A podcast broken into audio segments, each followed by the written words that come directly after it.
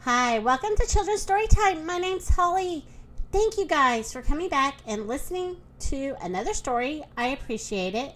If you do not mind sharing with your friends and family and giving it a review and a rating, that would be awesome. Also, if you'd like to become a supporter of this podcast, just follow the link. Okay, let's get started. Harold and the Purple Crayon Race Car. This is by Liza Baker. Was time for bed, but Harold, he was not sleepy, so he decided to play with his toy race car. Zoom, zoom. Toy cars are fun, thought Harold, but imagine how fast I could go in a real race car. Harold picked up his purple crayon, drew a road, and set off on an adventure.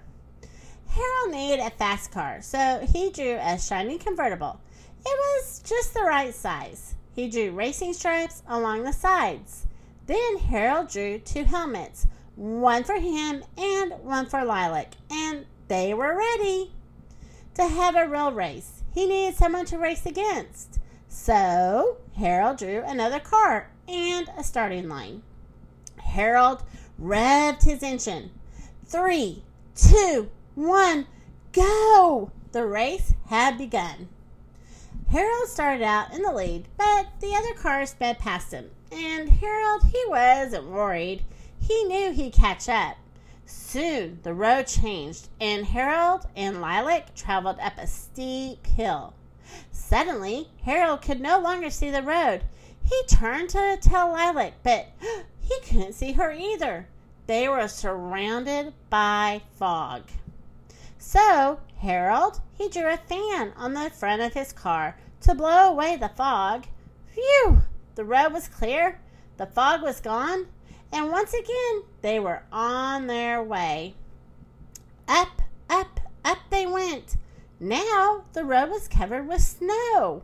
Harold's car stopped. They were stuck in a snowbank. Thinking quickly, Harold drew skis for his car. All around them the snow melted, and Harold and Lilac found themselves surrounded by sand dunes. Harold replaced the skis with huge desert tires, and off they sped.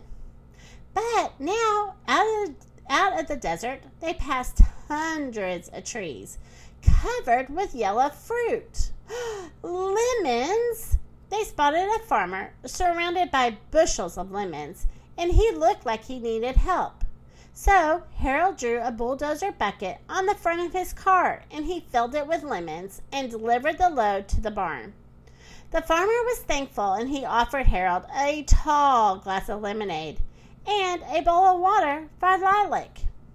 Now it was time to get back in the race, and speeding off, they saw the car, the other race car, on the side of the road. It had broken down, and Harold knew exactly what to do. He drew a hitch on his back bumper and attached the other car. Soon they were speeding across the finish line together. Harold's racing adventure was fun, but he was tired and ready to go home. Harold saw the moon shining above him, and he took his purple crayon and drew a window around it.